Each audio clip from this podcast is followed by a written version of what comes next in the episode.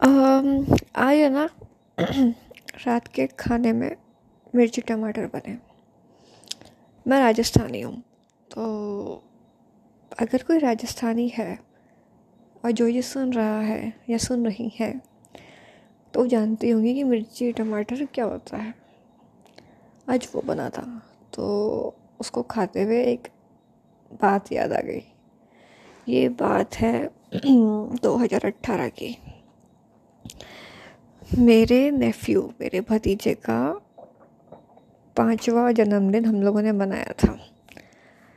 तो हम जहाँ रहते हैं, वो हमारा गाँव कह लो या हमारा ख़ानदान रहता है, या वो कह सकते हो। वहाँ से हम, या हम एक्चुअली रहते थे।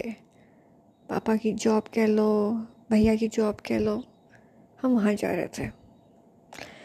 एक्चुअली इसके पहले वाले एपिसोड में वो बता रखा है मैंने कि ढाई सौ, तीन सौ किलोमीटर का जो फ़र्क है, हम वो ट्रैवल कर रहे थे। तो दो अलग अलग गाड़ियाँ थी। मैं, पापा, मम्मी ड्राइवर भैया हम अलग में थे। भैया, भाभी और मेरा भतीजा अलग गाड़ी में थे। देन एक मिड पॉइंट पर आके हम लोगों को चाय पीनी थी। हम लोगों ने चाय P. Then obviously my nephew decided कि मैं तो अपने दूसरी गाड़ी में जाऊँगा। मतलब दादाजी मेरे साथ उसकी दादी के साथ जाएगा। और हमारी गाड़ी में आ गया। बच्चा है, भूख लग जाती है। और ऑब्वियसली हिंदुस्तान में हमारी जो मम्मियाँ होती है, वो बच्चों के लिए हमेशा कुछ ना कुछ खाने के लिए रखती है।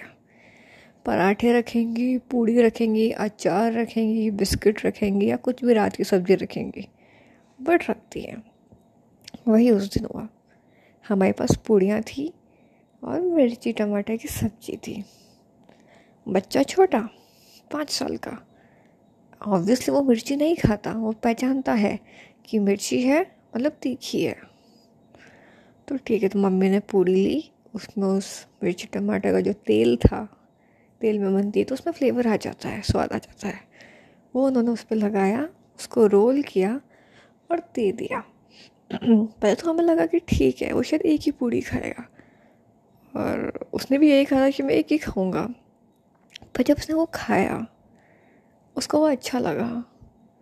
वो नलायक बच्चा चार पूरी खा गया। तो क्योंकि उसको तेल का स्वाद अच्छा लगा, मिर्ची टमाटर का जो स्वाद आया, खटास आई तीखापन आया, उसको बहुत अच्छा लगा। तो आपसे जब भी घर में मिर्ची टमाटर बनता है ना, मुझे बस यही बात याद आ जाती है। और उसका मुस्कुराता हुआ चेहरा आ जाता है कि एक और पूरी बस।